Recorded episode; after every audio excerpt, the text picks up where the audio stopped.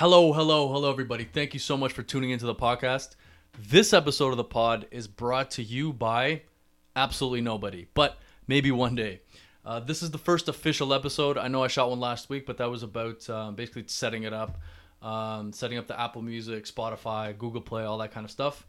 Um, so this is the first official episode, and it will be about my near-death experience in Lakshadweep, India.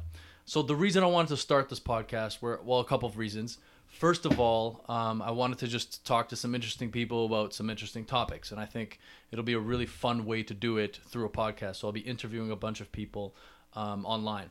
And then secondly, it's because I wanted to step out of my comfort zone. So I've wanted to do this for quite a while now, um, and I, I, there's nothing like stepping out of your comfort zone for in order to grow a little bit. So it's something that I've always wanted to do, and I think um, you know a lot of you guys should try that as well. If there's something you're not comfortable with, like try it a few times just to see if you can do it. Like even if this podcast doesn't do too well or whatever, um, you know I still have that experience of putting everything together, cutting the footage, cutting the audio, whatever.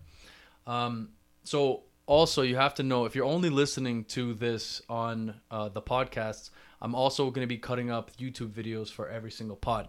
So basically not just so i'm talking to the camera like this but also you'll have you know some footage and some some visuals to go along with the stories that i'm telling or whoever i'm speaking to whatever. Um, the way that i chose this topic was i put out a little poll on my instagram and basically i just said what do you guys want to hear about um, on the podcast on the first podcast?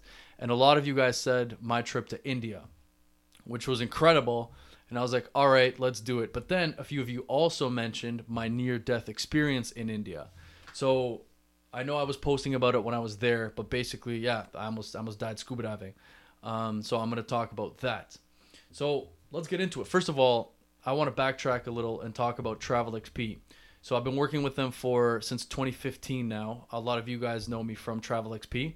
Um, the way that they work is initially when you're going to shoot a show, they pick a country. Then they start contacting the tourism board of that country, and then restaurants, uh, interesting places, uh, you know, fun activities, things to do in that country or in that specific city, um, you know, in order to actually shoot the show once they have that kind of outline, then they pick which host they think would suit that shoot best. So for me, they tend to pick me for the more uh, the more active stuff, right? So like the bungee jumping, the skydiving, um, you know, getting on a motorcycle and going off a jump, like canyoning, um, you know, cliff jumping, that sort of thing. I love to do it. I'm an adrenaline junkie. That's something that I just I love to do.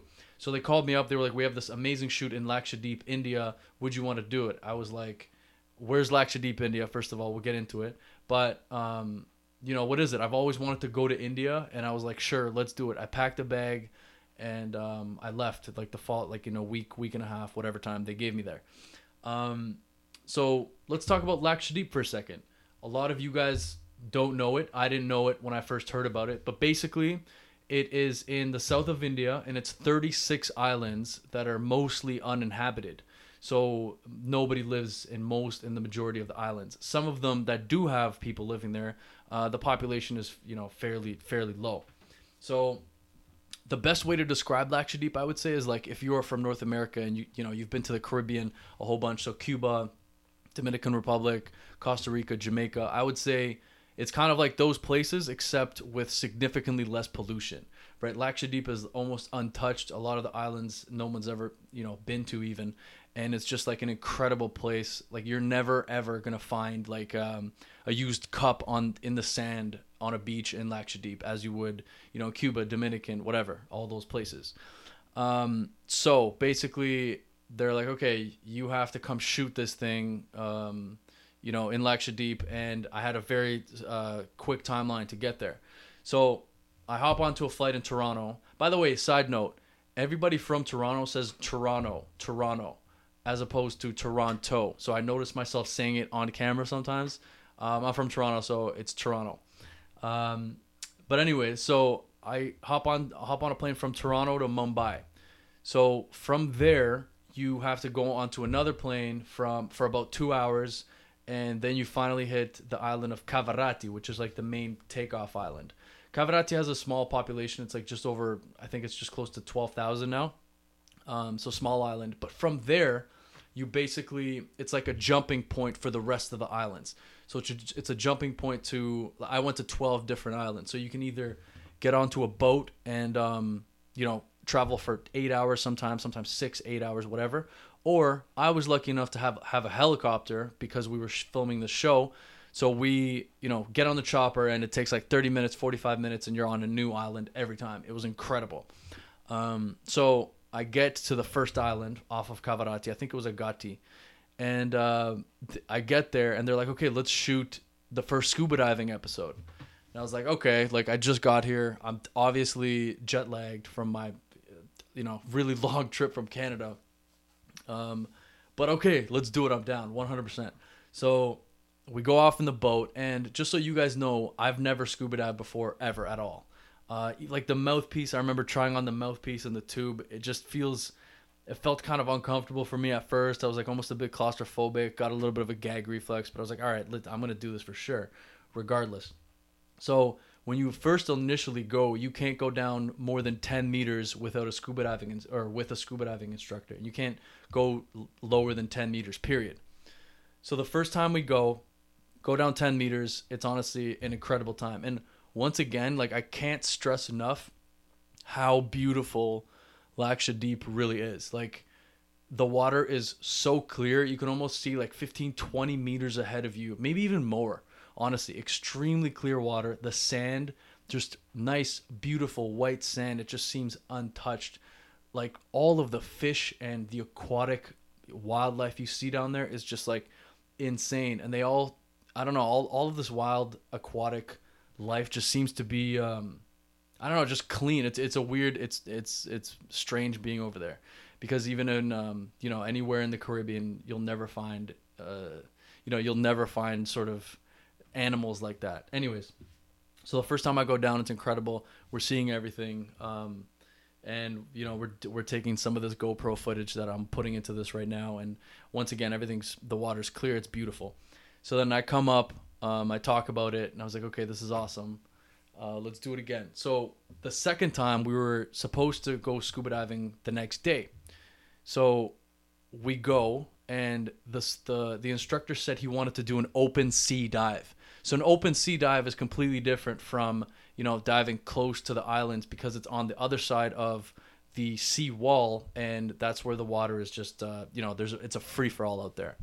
So we got on the boat, we come all the way out it's like a 15, 20 minute boat ride to get to the sea wall. And then when we get there, the instructor's like, you know what? The water's probably a bit too rough for us to go on that side. Um, it was a little bit windy.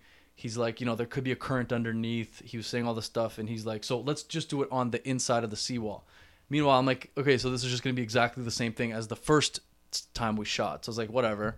Um, so I go down there. It is a little bit more beautiful because it's a little bit further out. So, you know, um, it was it was very nice. You know, you see, I remember seeing this one fish there, and I've posted a photo and a video of it actually. And this fish was like just a a bright yellow fish, and apparently it was poisonous. I had no idea, but um, the guy was telling me not to touch it. He's like he's like, don't touch this fish, don't touch this fish. But I was like following it for a little while, and then finally I just I let it go. Um, and it was really interesting down there too. You'll you'll see a lot of different fish. But then we came back up and I was like, man, did you guys get enough shots? Like, did you guys get enough good quality underwater um, wild sea life shots? And then the director's like, not like I don't think so. I, I really don't think so. And then same thing with the instructor. The instructor was like, you know, it's way better on the other side in the open water. So like, okay, amazing. You know what? Let's do it. Let's just do it. So I basically convinced him to do it. I said, I'm not gonna go down further than ten meters. Um, and uh, so we go we finally go on to the other side and it's a completely different world on the opposite side of that seawall. You're just down there. You're seeing like these electric eels kind of popping their heads out of rocks.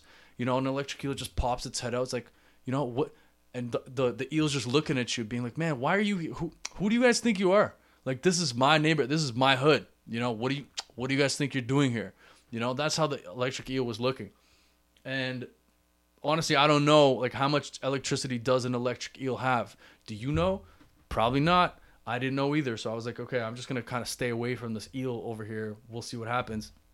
Um, going down there, you're seeing stingrays all over the place, and like I don't know, do stingrays sting? Anyways, I was all of these things are going through my head. But one thing I have to mention here is that when I started going down, I felt some sort of blockage in my mouthpiece, or maybe it was in my tube, and it was like it was fine. I could breathe, like my breathing was fine, but it wasn't it wasn't 100% perfect. So I knew I probably should have talked to somebody about this before I went down, but I was like, ah, oh, whatever, it'll be fine. And um, so I keep going down. It's getting a little bit, little bit harder to breathe. And then I remember so vividly. This is again so aquatic wildlife, incredible. I see like almost a stick floating in the water. I'm like, what is this? And then I look, I look at the stick and I try to grab it.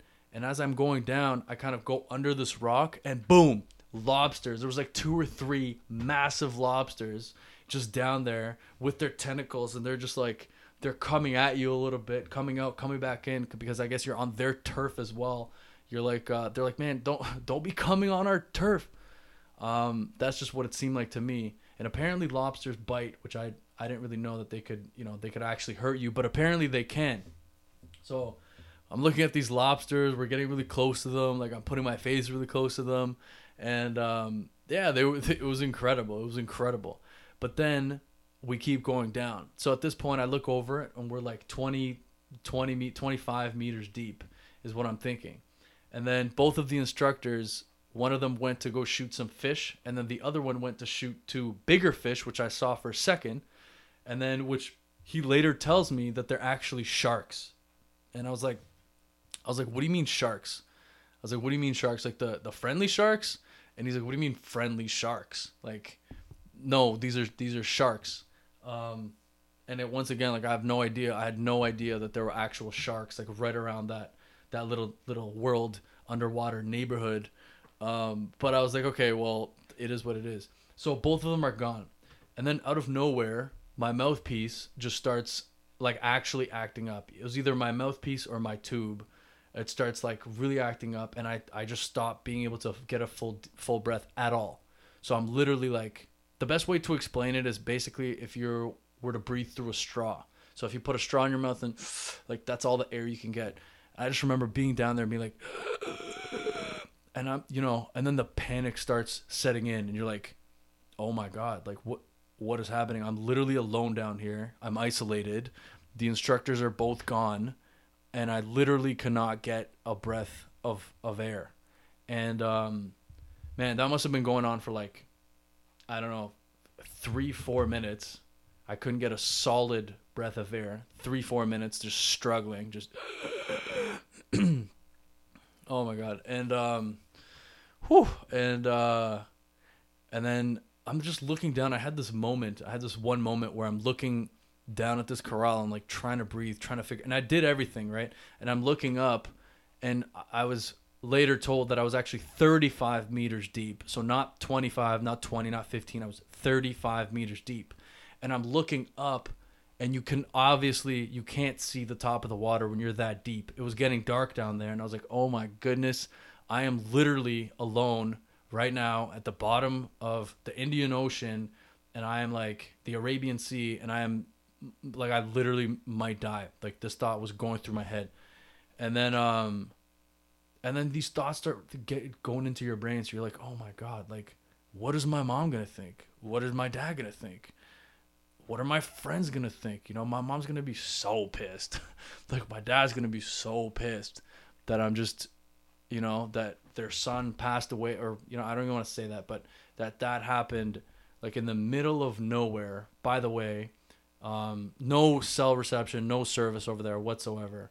And you're just in the middle of nowhere, just like, and then, and then all my friends were worried initially when I went there and some hilarious text messages came out afterwards. They were all they were all so worried. But I was literally down there and I'm like, oh my, all these thoughts are running through your head in, in a second and then um, and then I was like, okay, there's I can only do one thing. I was getting like fainty, starting to get a little bit more like lightheaded. My head was starting to hurt, just lack of oxygen, I guess. And then um, I was like, I'm gonna try. Like, I'm literally just gonna sc- try screaming underwater. So it probably sounded like. Mm. I don't know if you've ever tried to scream underwater, but that's what it sounds like. It's like. Mm, mm. I did it like three or four times, and I was like, almost honestly, almost passing out. And out of nowhere, I look to my left, and one of the instructors is flying at me like he was a dolphin or like like a shark or something. This guy just just, through the through the water. Finally gets me. I see him. I'm like so happy to see him. He's like, "What's what's wrong? You can't breathe." I'm like, mm, "I can't breathe." I can't remember the the signs, but I was like, "I can't breathe. I can't breathe." And then he um I don't know what he did, and I, it's honestly like kind of blurry for me at this point because I was just so there was just so much panic and anxiety in that one moment that I was like, I, you just can't get a breath of fresh air, and like you don't know what's gonna happen. And then finally he did something. I, I remember him changing either my mouthpiece or he changed my mouthpiece or my um or a part of my tube or something. And then finally I got it and I took this deep deep breath of fresh air. It still wasn't amazing. It wasn't amazing by any means, but it was like like finally got one deep breath and I was like, "Oh my goodness." I I've I've honestly never had never had a better a better breath than that. And then slowly but surely we're going up, up and ascending. Oh, by the way, you can't go up when you're 35 meters deep very quickly because of the pressure, right?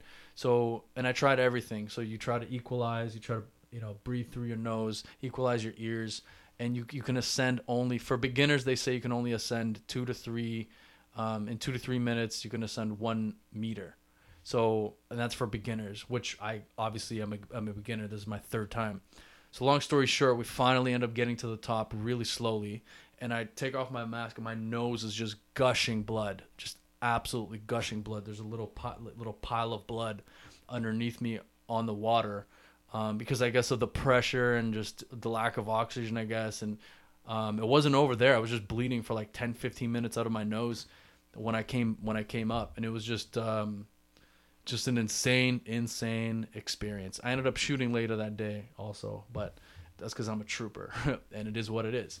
But um, that was the closest I've ever come to dying. Um, and yeah, that's the story. So I hope you've enjoyed this episode of the podcast. I know it was a little dark, maybe, but um, it's just really interesting, and I wanted to put some of that uh, viz on it as well.